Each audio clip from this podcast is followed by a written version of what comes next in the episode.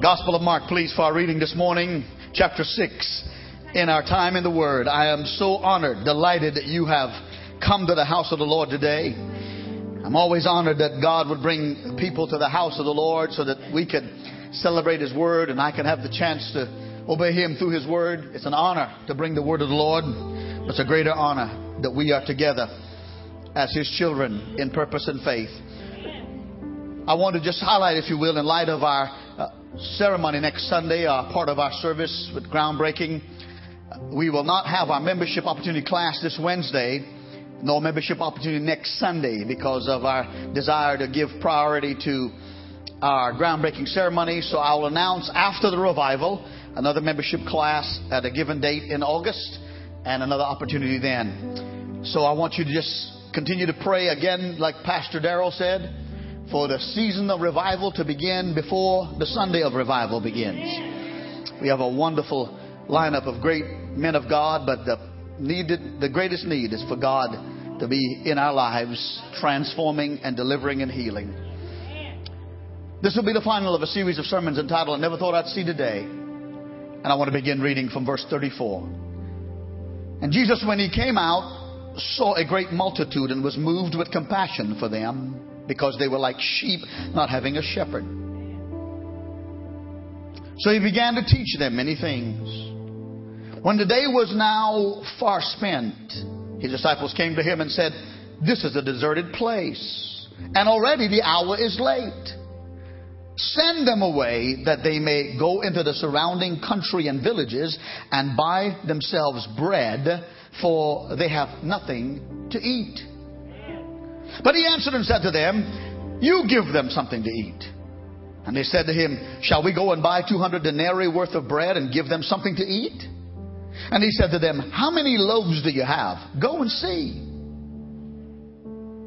And when they had found out, they said, Five and two fish. Then he commanded them to make them sit all to all sit down in groups on the green grass. So they sat down in ranks in hundreds and in fifties. And when he had taken the five loaves and the two fish, he looked up to heaven, blessed and broke the loaves, and gave them to his disciples to set before them. And the two fish he divided among them all. So they all ate and were filled. Can I get an amen? And they took up twelve baskets full of fragments and of the fish. Now those who had eaten the loaves were about five thousand men. And uh, what I'd like to say before you pray for me this morning is I never thought I'd see today when Satan would convince so many people that the days of miracles are over. I want to build a case this morning for this thought. Next slide, if you will. I want to build this case for this lesson today. I want to ask God to create in the hearing of this word the atmosphere for a miracle. I, I, was almost very reluctant to use this passage in Mark's gospel about the loaves and fishes because we, we know it so well. It's been preached so many times and, and, and it's one of the most uh, used and quoted and cited miracles of that ministry of Jesus. But there are principles therein that help us to have an atmosphere for what we need. I don't know of anybody here this morning, and, and if you are here and you are that person, God bless you, but I don't know of anybody here who doesn't need a miracle from God. If that would be you, would you say amen? If that would be you, would you reach, raise your hands to the Lord and just, just invite Him to anoint me and to anoint you? Come on, let's create the atmosphere by just uh, inviting Him now to honor His word as He's already honored this worship thus far. Father, I thank you, Lord, for the brothers and sisters of faith here today. I thank you for everyone who might be visiting. I thank you for this Lord's Day on July 15, 2012. And I pray, oh God, that the angels of God would encamp among us. Amen, church. I pray, oh God, that the glory of God would just descend from heaven. You'd open up the heavens, God, and you'd let your glory descend from there in here where we are. I pray God the Father, God the Son, God the Holy Ghost would move among us in this church. Can I get an amen, church? Lord, I rebuke principalities and powers and rulers of the darkness of this world and spiritual wickedness in heavenly places off this property and off our lives. I rebuke the way the devil would mesmerize or deceive or lie to us today. And I pray, oh God, for for faith to arise. Give me an amen, church. I pray that faith would arise, resurrection power would arise in our lives. Some need you for a marriage, some need you for money, some need you in raising kids, some need you because of depression or anxiety or panic attack, some need you for healing of their body, some need you for a car, a house, an apartment, some need you for deliverance from bondage and captivity. Oh God, I thank you that whatever we need you for, the days of miracles are still in these times. Arise among us, oh God, arise in us and transform us by your word in Jesus' name. Would you say amen? And amen it is. Thank you for being seated in the presence of the Lord. You might, if you will, keep your Bibles open for the teaching this morning in this text. There are various reasons why people might give up on the possibility of their miracle. Just to get right to the heart of it. Matter of fact, there, were, there was some wrestling in my spirit about whether I should bring you this lesson or not because of the atmosphere of the world and the atmosphere even in the church about this business of miracles. I, I suppose that among the reasons why people might give up on their miracle might be number one, the duration of the illness or trouble which they are suffering or encountering. It's one thing to be sick for a few days, it's another thing to be sick for several months or a few years. Can I get an amen? It's one thing to go through a storm that lasts only a few uh, hours, but it's another thing to have a storm after a storm after a storm. And after a while, if you're going through an illness uh, long enough, or you're going through a storm long enough, or marriage issues, or children issues, or financial issues, and it's week after week, and month after month, and even now is into its first year, there is something that will come up in your spirit that will say to you, because of the length of this suffering or this predicament, maybe it's my lot in life. So you give up on your miracle. Perhaps another reason why there are those who give up on a miracle would be the intensity of suffering or difficulty. Can I get a witness if that's kind of in the way you've walked?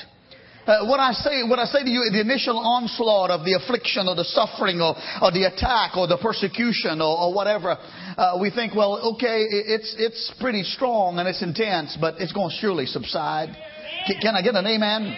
You know, the, thing, the unique things about a hurricane to make them so devastating is that the, in the, the, hurricane, in the middle of a severe hurricane, there's what is called the eye of the storm. And I'm not trying to be a meteorologist, meteorologist here, but I'm trying to just learn from what I've, what, what I've been taught. Okay, so we know that in a hurricane, the span and the, the vastness of the hurricane can be for multi, multiple miles in east, west, north, and south of a hurricane. But there in the middle of a hurricane, there's a calm. There's a, a place where there's no cloud. There's a place where there's, maybe it could be a mile wide, it could be five miles wide in circumference and radius, but you could even look up, there's no more rain, there's no more wind, the sky is blue, and it looks like the worst of this thing is over. Let's go back to reconstruction. But given about three or four hours or less time, the eye moves away and the remainder of the storm comes in, and it seemed like the latter part of the storm is worse than the first because stuff's already been battered and bruised and damaged. That's the way it is with life sometimes and the devil. Can I get an amen? I've gone through this divorce and I think the worst is over. But next thing now you know that, that you have uh, moved on in your life and you thought things are going to be better, but the devil shows up again. Help me preach here, somebody. I have given my tithe and my offerings. I've obeyed God and He's helped me out in this situation. And now the next time I find myself in a greater debt or greater financial need. And because of the duration or the intensity of our suffering, we say maybe, maybe there's no miracle for me. I need to hurry to tell you that I believe there's a third reason why people give up on their miracle, and that's because of unanswered prayers. Prayers not answered yet, or prayers not answered in the context of how we hoped that they would answer, be answered. I have often wondered about that. I, I, wish that I have preached enough and studied the Bible enough and been to school enough that I could have you more answers than I have. But my answer is, I don't know. But I, my answer also is, I know who knows, and I know he who knows will take care of all things. I gotta tell you that I've preached enough and studied enough and gone through life enough to tell you that Jesus Christ is the same yesterday, today, and forever. I have got to tell you that at age 55, I've been through some battles, some storms, through adversity, the question marks in my life why God is not answering this prayer or didn't answer it like I asked Him, but if I'd hold on, it's like you sang this morning, if I would hold on and I would trust God, He may not give me complete revelation right now, but He will reveal revealed to me what I need to know when I need to know it, and I have understood that still all things still work together for good for them that love God and are called according to his purpose. My business is to hold on, pray, believe, and never give up. I have wondered why we rolled a casket down to the front of this church and conducted a funeral over a man that I prayed would be healed. I have wondered why hasn't this prayer answered like I wanted it? I have wondered why after counseling with couples for several hours and many couples in the last 27 years, why some of these marriages anyhow go ahead and end up in divorce and conflict. I have wondered why I have stood beside the intensive, in the intensive care unit by the, the, the loved one, a, a, mother, a father, a husband, a wife, and why God didn't completely raise them up. And, and if you wonder about those things too long and let your mind get on the present circumstance, fear will rise up and doubt will rise up. And the devil will say, God doesn't answer prayers. Miracles are over. Go on your way and do the best you can. But I'm telling you again, I want you to understand, I'm not here to tell your story alone. I got a few stories of my own. I have understood understood that God doesn't owe me any explanation. I have understood that God, some you call away, and, and what better way to, to, to, to spend uh, the rest of my healing than in heaven? Can I get an amen? I understood that these bodies are mortal, and some God will call away at age 50 or 60 or 70. God is in control, and I'm just going to trust Him, and I'm going to believe Him for my miracle today just as much as I believed Him for the past unanswered prayers sometimes. And, and, then there are those who give up on a miracle because of the lack of preaching and teaching on the subject of miracles. There, there have been a, a school of thought in, in, in, Christianity that has long been, too long been in existence, that says that the days of miracles were over at the end of the age of the apostles. After the day of Pentecost and, and uh, outpouring of the Holy Ghost, and the book of Acts, when the apostles went all over preaching and teaching the gospel because you remember Jesus told them in Acts 1 and 8, you shall receive power. After that, the Holy Ghost has come upon you and you shall be witnesses in Jerusalem, Judea, Samaria, and the uttermost parts of the earth. And you remember that uh, upon the receiving of the baptism of the Holy Ghost in Acts chapter 2, how God gave them power and boldness and, and people were healed and demons were cast out and they even people who couldn't get to the praying and, uh, and couldn't get to the apostles, they would distribute handkerchiefs and aprons and other kinds of things that the apostles would pray over, anoint with oil, and send it out to the sick, and they would recover. And the book of Acts is full about revival and about miracles and about the growing of what we know as the early church. But then there are preachers and teachers who say, now that dispensation is over and God's not doing miracles anymore. I don't believe that. I don't believe it because I believe the entire Bible and I believe through my own experiences and yours that Jesus is still the same yesterday, today, and forever.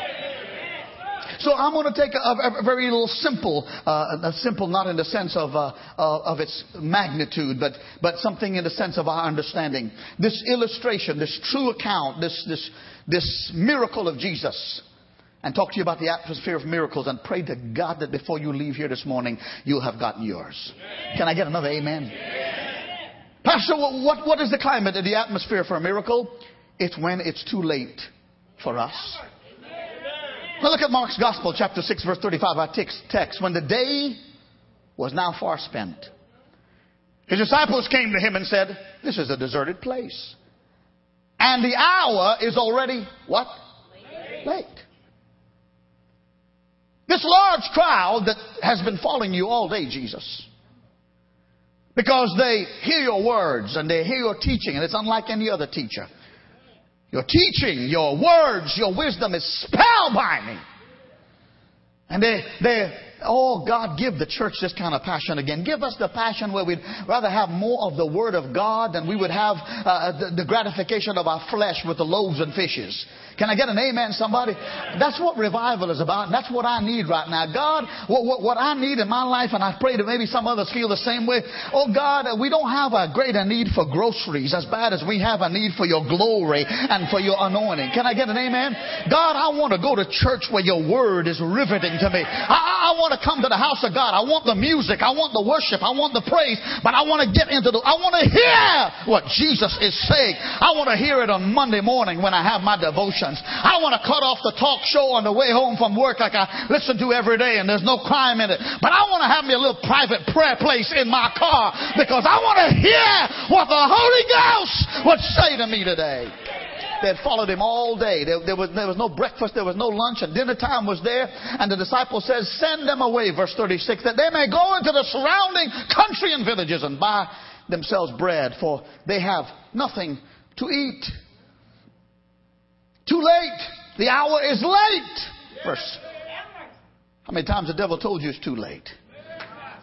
You see, miracles happen when in the natural it's too late. When, when the time to have a child has passed because of the nature of the womb and, and the fertilization and the uh, and, and, such the, the, the time has passed. Ask abraham and sarah. He was 100 and she was 90 now i'm not praying god will do you an abraham sarah thing because i see some of your eyes getting real big. Oh god thank you for abraham and sarah. Just leave me alone. But but there are those who are praying, God, I, I want you to bless me. I, I want you to, uh, in, in, the natural, and time is late, but, but it's never too late for you, God. The sun had already set and the boat was already on the Sea of Galilee. Jesus was on the other side in a mountain praying. It was late at night. He says, boys, you all going over. You take the boat. You cross over the Sea of Galilee to which you are accustomed of rowing and sailing. You don't need me. You all have navigated those waters in the daytime, in the noontime, at nighttime. You go on over and, and I'll catch up with you later. They didn't have, they didn't know how he'd catch up with them, but they started over about nine o'clock at night and they started rolling and a cloud blew in. The, the, the, the, the moonlight was hidden. The starlight was hidden. And when the cloud blew in, there was no navigation by star or by moon. And the storm began to come in and the little boat with a little sail began to toss. The waves got tempestuous. Water began coming into the boat. They took their little pails and bucket and they cried, Oh God, help us. We're going to drown there. Even though we are experienced fishermen and sailors, we've never been in a storm like this. And the water is coming in and the sail is being torn. Looks like it's too late for us. All of a sudden, a ghost like apparition appeared on the stormy water. Somebody help me preach. I know you've heard this before, but I'm telling it again because this is real. A ghost like apparition appeared about a hundred yards off of the bow of the storm tossed little vessel. And they thought to themselves, my God, here we are. The storm is so bad and now we're seeing ghosts. How many know it can be so late you start seeing things? I feel a whoop, glory coming on. You see, sometimes I come to this pulpit for you, but many times I just come for myself. And I need a myself blessing right now. I, am telling you, I need a little bit more faith. And I'm here about Alan Matura. And if you get some leftovers, and that's fine with me. Oh, mama, I'm seeing things. And when it got a little closer, Jesus said, Be not afraid, it is I. What do you mean it is I? Who is I in Jesus? He is God the Father, God the Son, God the Holy Ghost. Somebody help me here. My Lord, I, got a lot of miracles going through my mind. I won't have time to preach it all. Peter says, if it's you, put down his bucket. Forgot about the storm. Forgot about the wind. Forgot about not navigating. If it's you, Jesus, bid me to come to you. Oh, help me, Lord. And Jesus said, Come on. He got out. One of these days, I'm gonna, I'm gonna walk right out of this pulpit. Just keep on walking, but I hitting the ground. I feel so anointed. Sometimes I'm, I'm liable to try it. We got, we got a chiropractor here this morning. He'll help me out if I'm in the flesh. Come on, help me here, somebody. Oh, Peter got out of the boat and he started walking, expecting to drown. And he started walking on the water. And as long as he kept his eyes on Jesus, he kept on walking. All I'm here to say to you, if you will keep your eyes on Jesus, if you'll keep your prayer life and your Bible reading and your love for the Lord, it's never too late. I, I got to hurry. In a chapter before the chapter of our text, there's a man by the name of Jairus He's one of the rulers in the synagogue. He's one of the top men in the leadership of the local church known as the synagogue, the Jewish synagogue. And he hears Jesus, he hears Jesus is coming by the way. But uh, he, he has a desperate need, and I won't take a lot of time with it. His little 12 year old girl is at the point of death. And so he rushes off, he being a ruler, a leader, a spiritual man, a priest of some sort, a man to whom allegiance, obedience, and respect is given, comes to Jesus. You know, you got a bad enough need, you're going to swallow your pride. Come on. He comes to Jesus, and instead of he wanting Jesus to call him rabbi and priest and whatever his title was, he falls down on the dirt, on the sand, uh, uh, in that place where Jesus is, and he, and he says to Jesus, "Oh my my my, my. I got I got to tell you like he says it." He, he, he says, he begged Jesus earnestly. That'd be chapter 5, verse 23. My little daughter lies at the point of death. Come and lay your hands on her that she may be healed and she will live. He does that. Jesus says, I'm going with you. Come on, just show me where you live. Not that he really needed to be shown, he's God. But he goes and the whole crowd goes with him. Along the way, a woman stops Jesus because it's been too late for her for so long. She'd been suffering for 12 years of a bleeding hemorrhage uncontrollable embarrassing bleeding hemorrhage. And back in those day and time when you had a bleeding or certain kind of diseases that you were considered a social outcast. You didn't come near people. And when you came near people like a leprous person within 50 feet away, you'd have to cry out whatever the name of your disease was so people could scatter and they won't catch it. Right now we got hand sanitizers. We hope to take care of that. 12 years this woman, and I'm going to preach this miracle while I'm in the middle of it. I won't get past point one, but if you get your miracle, that'll be fine with me. The Bible said she spent all the money she had and was no better, but grew worse. I am not against doctors. I am for doctors.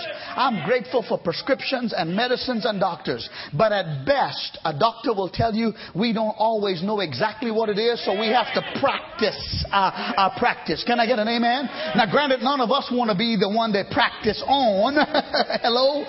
But, but we still need, we still need to know what will help us the most, so sometimes we try one prescription or the other. The Bible says she spent all she had, but grew worse.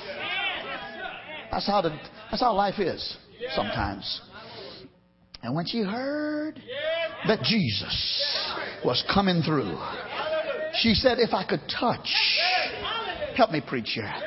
That's faith. That's faith if I could touch the hem of his garment.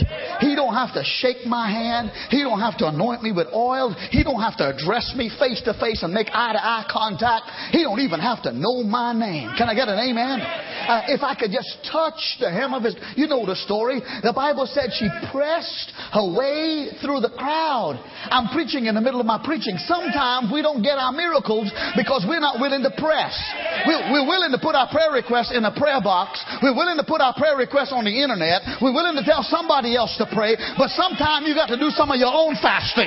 Sometimes you got to do some of your own praying. Sometimes you got to quote the Bible for yourself. Sometimes you got to thank God for your grandma praying and your pastor praying. But sometimes you got to buckle your knees, bow your heads, and say, God, I'm not leaving this place until you give me a blessing.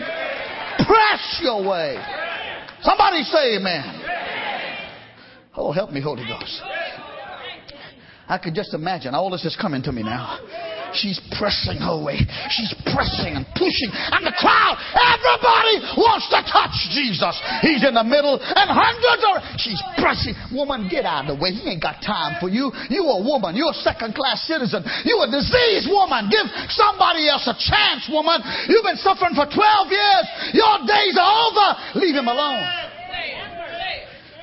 My business is to make the devil mad. That's what the world will tell you. Ain't it been 12 years? Go ahead and die. They don't tell you that, but that's kind of how they, we hear the word cancer and we start buying caskets. Oh, God. Where'd that come from? That's good. I know how severe cancer is. And you don't have to hear the word cancer for you to be making plans to buy a casket. All of us are going one day. But I ain't ready for it to be my time. Oh, but she touched him. I said she touched him. Dirt in her face, sand in her mouth, her clothing disheveled. She's been kind of stomped on a little bit. She is perspiring, and she don't look comely to stand before the Messiah.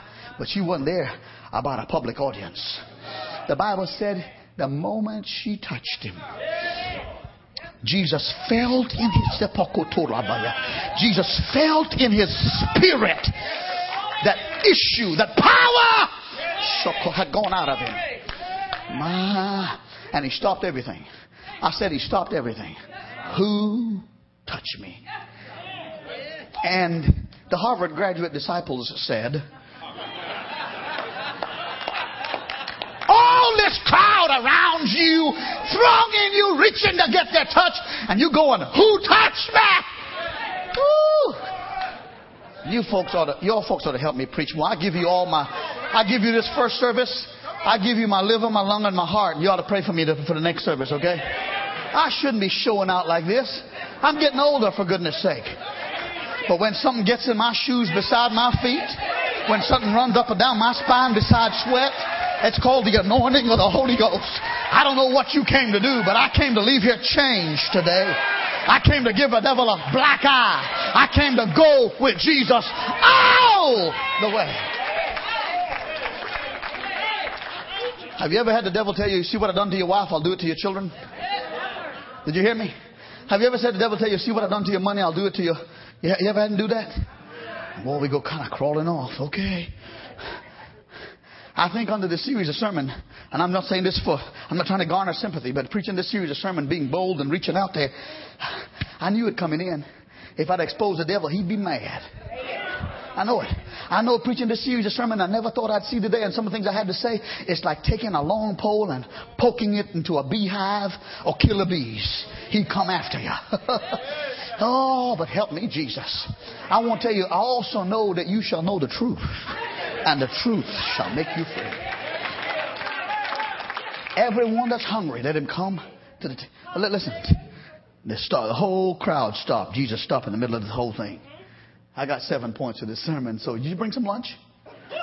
Don't worry, we'll multiply. We got some stuff in the in the fridge. I'll go as far as he tells me. Listen, everything stopped. The whole crowd. What's going on? Jesus right here in the middle, and a woman right at his feet. The sun is shining, the sky is blue, it's hot, it's desert kind of climate. She's there, she's disheveled, she, her mascara is in bad shape. Look at them ladies taking out their little deal now. I know, they didn't have them back then. I don't think. She said, trembling, trembling. Oh God, he found out. He found out. I touched him. But the Bible said when she touched him, not only did he knew it, know it, something went out. Oh, I feel it, I feel it, I feel it. She knew something came in. He knew something went out. Is that good preaching, preacher? Something went out of Jesus and went into her. And the Bible says immediately her hemorrhage, the issue of her blood stopped. And she knew in her body she was made well. And quivering lips, tear filled eyes, she, somebody helped her to her feet. I touched you, Lord. And he commended her faith. He didn't say, why did you go ahead of so many people trying to get to me when you should have been in the back of the line? Can I get a, you know what God honors? He honors perseverance. That's where you'll get your miracle. He honors pushing, pressing, perseverance. We do it when we want a good job. We persevere. Can I get? We do it when we want a raise, don't we? We persevere. We do it when we want to buy a boat when we still owe everybody else we owe and everything we had to have. We persevere. Help me preach here. I'll do it by myself. We do it when we want to win an argument. Bless God. By the time you shut up, I got the point that'll shut you up. We press in because we want to win the argument. Help me preach somebody in this church. And I want you to know if you want demons to leave you alone, if you want the hounds of hell to get off your heel, if you want the fire fire, the Holy Ghost to burn in your bones, if you want the healing of your body and the saving of your marriage and the joy of the Lord, you press in and you push in until you have a face to face encounter with the miracle worker. Give me, give me a God bless you unto him.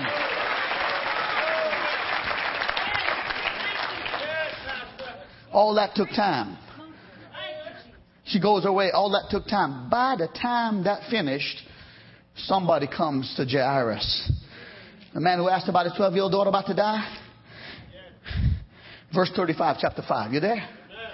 Whoo, man. It's hotter in here than it is out there, and it's July. Anybody with me in this? If I could get three or four with me, if I could just get four or five with me. Yes! Woo! I just feel like something good is about to happen. I just feel like something good is on his way. He has promised. Yeah. You know it? I know, I know. I'm not selling CDs because I sing. I don't even know if I'm selling CDs chapter 5, verse 35. Somebody find it in your Bible. Find it right now. It ain't on the screen. You all need to bring your Bible every Sunday and make sure I'm in the right version. While he was still speaking, some came from the ruler of the synagogue's house who said, Your daughter is dead. Why trouble the teacher any further? You still with me, church? Look at verse 36. As soon as Jesus heard the word that was spoken to the man, he said to the ruler of the synagogue, Do not be afraid. Only believe. Oh, my. God told me to tell you. God told me to tell you His word. He told me to tell you, do not be afraid. Only believe. Because, yes, yes, because if you believe, you shall see the glory. Marlene and Steve, stand right there. Stand up just a minute. Marlene and Steve, stand up just a minute, if you will. You are the million dollar winners. No, I'm just kidding. Stand just a moment longer. Marlene's brother is in Trinidad. His name is Russell Rampersad. You may be seated now. I wanted, I want to tell the rest of the story. She sent yesterday. She uh, gave me this testimony without a clue. Yeah, thank you, brother. Hey, uh, without a clue, she knew that I was going to preach on miracles. But she sent me this. She sent me this. She gave this. Pastor, you get a little time, you read this. Pastor Darrell, I think she gave you a copy, a little bit. She says this in her email. This is Marlene's account of her brother Ricky Rampersad's healing. My brother Russell Rampersad is 49 years old with four children living in Couva, Trinidad, West Indies. Greatest little island God ever made.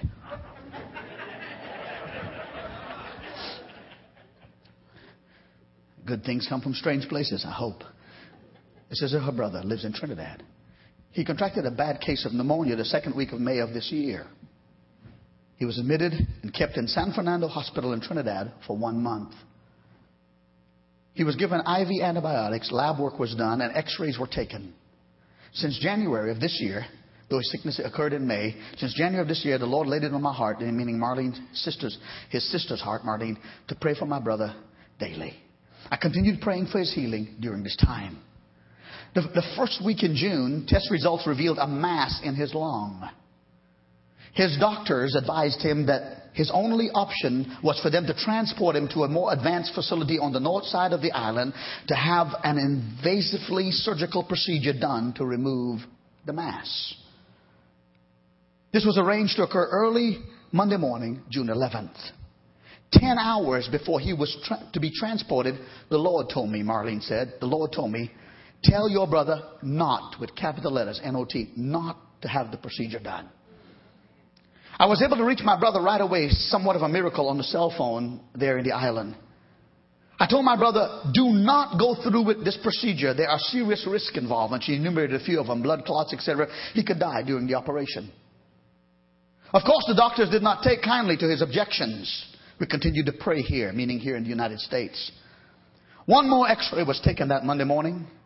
The results now showed that there was capital N, capital O. There was no mass at all in his lungs. Exclamation mark. No mass at all. No mass at all. His lungs now appeared to be cleared and miraculously was, he was discharged that very day. We believe very much that God healed my brother. My brother also reports that he feels delivered from addictions, one of which was alcohol, during this time in the hospital as well. We are anticipating the Lord to continue to work in my brother's life. I'm here to tell you, even though you are 10 hours or 10 minutes away from the surgery, God says it's never too late to have faith in the power of his healing touch. Oh, help me, Holy Ghost. Oh, glory to glory to God. Let me let me finish this story. Back to back to Mark's Gospel, chapter five. Are you there? Say amen. Verse 37, chapter 5, and he permitted. This is after the father was told, don't bother Jesus. Do not bother Jesus. After the father was told, your girl, 12 years old, the apple of your eye, is dead. You know what? I loved our daughters, and I love them now. They have their companions. And I don't suppose that I, I'm telling you, Deborah, I know I'm spoiling them. Even when they got their own husbands to pay their bills. But I'll slip them a little something every once in a while. And when I slip it to them, I say, Pastor Darrell, I'm slipping you this to my daughters. So you don't throw me in some nursing home and forget me.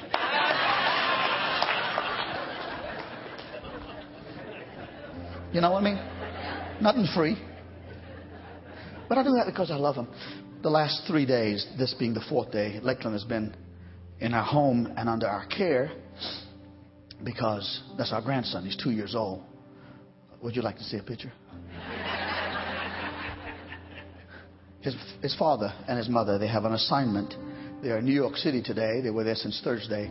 Given an assignment by the Church of God Youth Department to minister and they're ministering, they ministered the last few days. They're preaching this morning in a church in New York City as part of a youth invasion of certain parts of that city.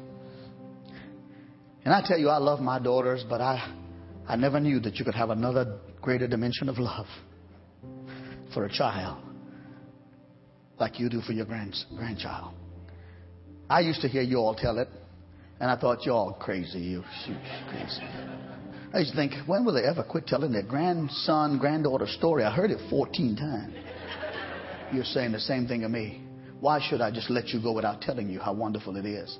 You know when I have to correct Lakeland, like uh, along the way? Because he wants to do everything we do. Lakeland is two now, and yes means no, and no means yes. How many know about two year olds? Yes. Go ahead and say yes. The Bible says when we get older, in our adult years and into our senior years, we'll get rebellious too we'll think we can still drive at age 92. Some can, can't they? Hear me when I say, I, uh, I don't think there's anything I wouldn't do for Lakeland. I, I, some days I want to go to heaven a little more than others because of my yearning in my heart and my whatever. You know, it's, it's a good way to want to go to heaven, but I'm thinking, but I don't want to miss Lakeland.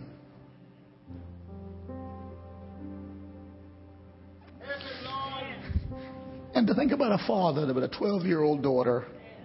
I didn't, I didn't know what, it could, what joy it would be to have a son in our family, a grandson, because we have daughters and I have three sisters and been around the feminine gender outnumbered all my life by women all my life. My hair is gone because my sisters over the years, we, you know, growing up with them, they tried all kinds of shampoos, all kinds of stuff. And I just kept using, Deborah, what was in the shower. Look, look, look, look. Never knew what a joy of a, of a boy would be. What would you do if you if you were faced with the, the uncertain death of a child in your family? Jesus came upon the crowd of the Jairus. His head hung hanging low. His hope is gone because the child has been reported dead. And the Jews already start their grieving process. Some of the, in the Jewish culture back then, in the time of Jesus, would hire professional mourners to express the depth of their loss. Really. And there were people who they hired, paid for, brought in, catered to, and they would weep and cry. The Bible said when Jesus came upon his house, the house of the Jairus with his daughter, now dead, there was a great tumult, T U M U L T, meaning a, a uproar, crying, yelling, groaning, grieving. And Jesus said, Why are you going through all this commotion? Verse 39. Why make this commotion and weep? The child is not dead, but sleeping. And they ridiculed him. Then he put all the doubters outside. I said he put all the. Listen to me. I'm not getting to the other points. I'm giving you points in this first point. If you want your miracle, don't talk to the wrong crowd. Okay? If you want that raise, you want that promotion, you want, and God says to give, and you know that giving might risk your, your own supply, if God tells you to give, don't talk, don't talk to doubters. Don't talk to people who will explain away why you need to suffer, why you're going through this. Don't be like Job. Don't listen to people who are like Job's three friends. Can I get an amen? You remember Job's three friends showed up at, at his house in order to be comforters, and it, they were so hopeless. They sat with Job in the, in the yard, and while Job was grieving for seven days, they didn't say a word to Job because they saw the, de- they saw the depth and the despair and the duration of his suffering. They didn't know what to say. And when they opened up their mouth, they said the wrong things. You must have sinned. That's why you're going through this. Help me preach here. You must have offended the orphans. You must have kept money from the widows. You must have cussed God. You must have, you must have done some kind of something. That's why you're going through hell. You deserve it. You be careful who you share your desire for your miracle with. Find somebody who will get you by the arms and say with them, I'm going with Jesus. All the way. All the way. Stand, stand, stand, stand with me. All the way, I'm going with Jesus. Mm-mm. When all the doubters, when all the doubters were dismissed, I'm just preaching in between the sermon. Dismiss doubt.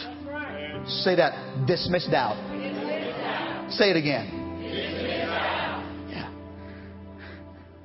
Because one of the greatest hindrance to a miracle is doubt fear.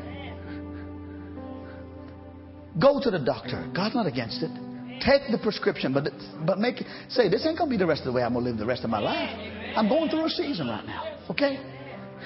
Work two jobs if you have to right now. Pray for God to give you strength, but this ain't the way I'm gonna be the rest of my life. Dismissed out. When all the doubters were excused, Jesus went with Peter, James, and John and mom and daddy to the little room of this clay house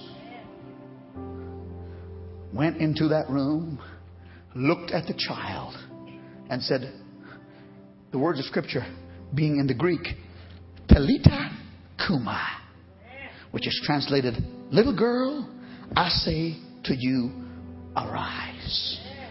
And the Bible says, immediately that girl arose and walked. For she was 12 years old of age, and everybody who witnessed it were overcome with great amazement. I want you this morning. Whether I touch you with my hands to pray over you or somebody else, it's not as relevant as you touch Jesus. I want, when I close in prayer in a moment, to invite you for your miracle. Listen, I want you to understand this. Sometimes miracles happens like that. Instantly. Sometimes snap of a finger. Or sometimes Jesus says, like he said to the lepers, a few of them that he saw in their leprosy, go your way your faith has made you whole. And the Bible says, as they went, they were healed. Please hear me. Another, another, another condition for your miracle, the atmosphere of your miracle is you don't set conditions on Jesus. Did, did you hear what I said? You don't set condition. You don't set a clock for Jesus. You don't set if you. You don't bargain with Jesus. You just let Jesus be Jesus. You love Him. You serve Him. You forgive. You you work. You labor, and uh, you don't set any. You in His time. Would you bow your heads, please? Thank you, Lord Jesus. Oh, thank you. Some, some here this morning, maybe you're just wrestling with this whole Jesus thing. Well, Pastor, I think Jesus was a good teacher and a wise man and a popular, perhaps a prophet, but I don't see him as God. And therein would be the hindrance for your miracle. But I would ask you today that if you'd receive Him as who He is, He is was God in the flesh and still is God, that He's right at the right hand of the Father. And if you'd receive Him as God of your life and receive your forgiveness, it will begin. The forgiveness of your sins and your name on heaven's book and your gift of eternal life that Jesus gives is the greatest miracle that no politician or preacher or anyone else can give you. Amen, church? So as I pray this morning, if you have need for the miracle of deliverance from sin, from an addictive lifestyle, from bad choices, would you ask the Lord for your miracle this morning as I pray to cleanse you, to wash it? Can I get an amen, church? And as your heads are bowed and eyes are closed, some of us, some, sometimes, and, and I'm not trying to drag this out, sometimes our miracles are hindered because of how we're living. We're not living right. We're Christians, but we're not living right. There's some hidden stuff. There's some secret stuff. There's some there's some anger. There's some bitterness. There's some strife. There, there, there's some uh, there, there's some real there, there's some real issues in us, and, and God wants to get us clean. I, God don't give us miracles so we can give the devil the glory.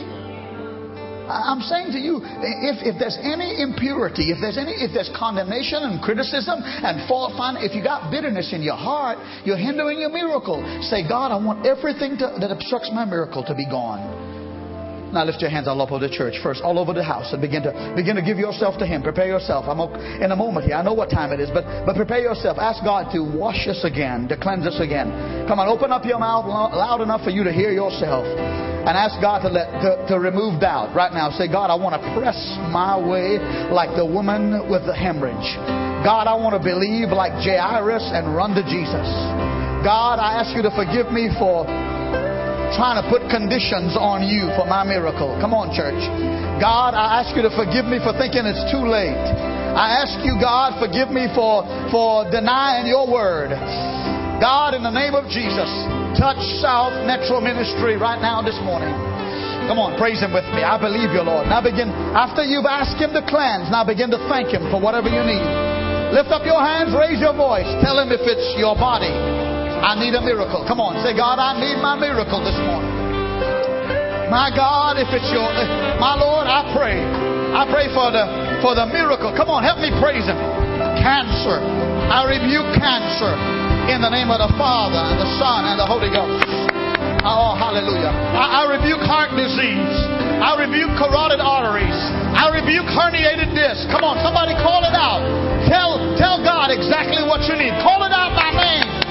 I rebuke, oh God, Alzheimer's. I rebuke Parkinson's. I rebuke Crohn's disease. I rebuke migraine headaches. I rebuke sickness of the intestines and of the colon. Come on, help me pray. Oh God, for the men who have sickness in their bodies that are unique to the masculine gender, prostate cancer, I rebuke it. For women who have diseases unique to the feminine gender, I rebuke it. Come on, help me praise Him. Oh, Lord, I'm amazed by you. I'm amazed by you. I'm amazed by you. Sing it, sing it, and praise Him, church. Come on, build your faith by praising Him. Lift your hands. Begin.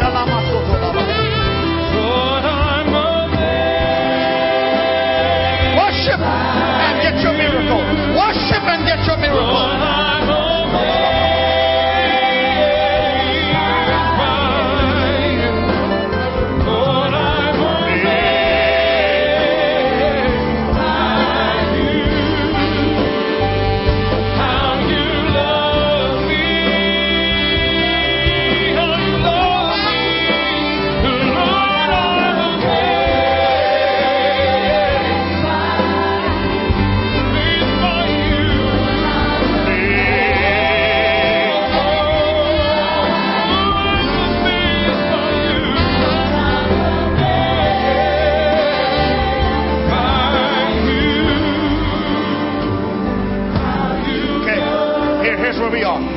We are. I am always sensitive about another service coming in, but I didn't accidentally come upon this subject. I didn't accidentally walk among these chairs and in these aisles last night, last evening, praying for miracles to just let you slip out. I got to see, I got to exercise my faith. And for some of you, pressing means that you got to leave the chair and come to the altar.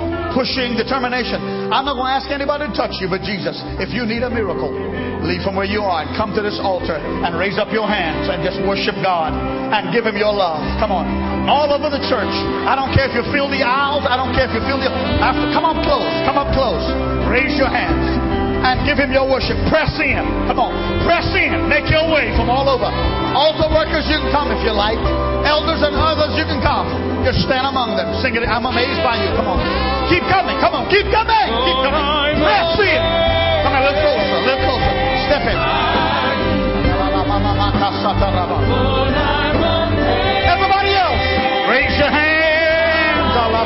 I believe you, Lord. I believe you, Lord. I believe you, Lord. I believe you, Lord.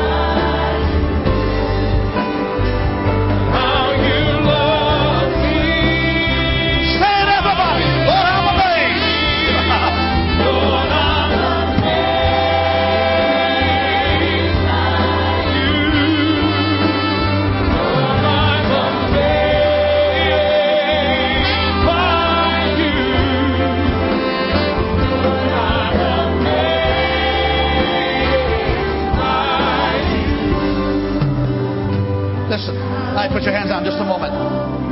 I'm only going to flow. Put your hands down just a moment. Everywhere you are. Look, look, look at me now. Here's the Holy Ghost. Just, just breathe this into me. If you don't tell anybody, you're not subject to be let down, the devil says, because nobody will know. Since God ain't going to answer it.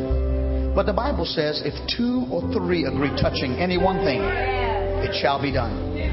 I want, I I want to begin the process. I want you to, in two or three, I want you to tell somebody. You don't have to give details. You don't have to give private content. But I want you to tell somebody this morning, this is the miracle I need. It's real soft. We're going to take one minute to do it. Well, hold on, get it in your mind. Well, if you got to have a miracle, you don't have to get it in your mind. It's on your mind. I want you to tell one or two people, this is what I need. And then after you've told them, take them by the hand and pray with them. I want you to, uh, even the praise team, even the choir, all over. I, I want you to do it. Find either side of you, or at least one person. Encour- encourage somebody in a little circle. Don't, I don't want anybody to be left out. Encourage somebody to join you. Go find somebody. Help me out here. Don't, don't, don't just look at me like, I, like I'm uh, missing it here. If you need it, even if you don't need it, help somebody who needs it. Just real soft, real soft on the music, real soft, real soft, real soft. Tell them, tell them, tell them. I need a job. I need a car. My son, my daughter, my marriage. Don't take long. I only got, I only got a few seconds. Now pray for them.